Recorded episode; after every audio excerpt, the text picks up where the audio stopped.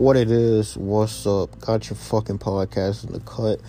The Tellus is a timed podcast, and this is the first time I've ever done an episode where I'm under an actual guideline of fucking time.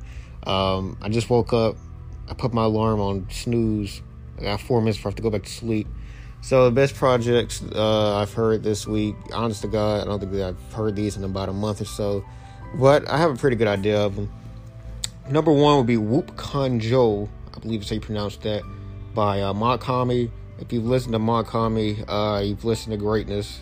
Pretty much I think, in an underground full of pretty interesting individuals that I think all are trying to push their respective quote-unquote genres in ways that previously haven't been done before. Open Mike Eagle with kind of like spoken word rap, Griselda with gangster rap. Mach-Hommy seems to fit just lanes that I don't think necessarily have been touched on in the way he graces them. His samples are in the same lane as soul samples we've seen in decades past, but it's a new flavor, a new millennial flavor to him. And I just love this production on here. Mach, Tha God Fahim, and Your Old Droog, they have a lot of history together and other projects between the three. And they have a song on here, I believe. I don't have track list pulled up right now, but they have, I think there's two Fahim and Hommy songs, and there's one with the three of them. And it's also a collaboration album between Fahim and Droog, so I would recommend that as well. Best tracks, self-titled, which is also called Wap Konjo, Eat That Boy, and Simbi.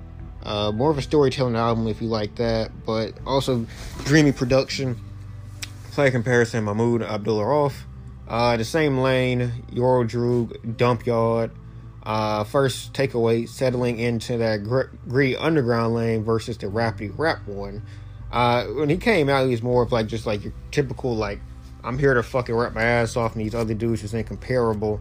But I think he's kind of more in line with pretty much. Kind of falling in line with with Mokami in a sense, and you probably find more comparisons now to him, like in the Conway the Machine or Being the Butcher types. Although I think he's a little bit more slick tongue than those type of dudes. He's definitely, if you're a fan of like I guess spitters from like the 90s, like your Jizzas and the Ilks, that's kind of more similar. Punchlines are big with his style, so if you're like a punchline rapper, guy that kind of looks for bars that make you spin back a couple times, that's him. Apparently he's Russian, either Russian or Jew, or Russian Jew. A lot of Russian Jew references in this album. Dump Yard, song called Pravda Uzbekistan, multiple Russian and Jewish references. Jewelry, which actually starts with Jew, is an album 2020 that speaks more to his Jewish side, and this one's more his Russian side. Fantastic features, Black Thought, Fahim, I think Fonte is on this, I want to say, LP, ton of great ones. Play comparison, Drazen Petrovich, and third, Okay Human by Weezer. I'm not even going to speak to it, but probably my album of the year to this point. One of, from what I understand, the best Weezer albums of recent memory. Production is fantastic. Transitions are like Pierre Bourne level, and how great and concise they are. It's really relatable songs, like other than just the pop shit, like Numbers is actually a meaningful song. Alugo B, the theme of that is not very new to Weezer, but I like that.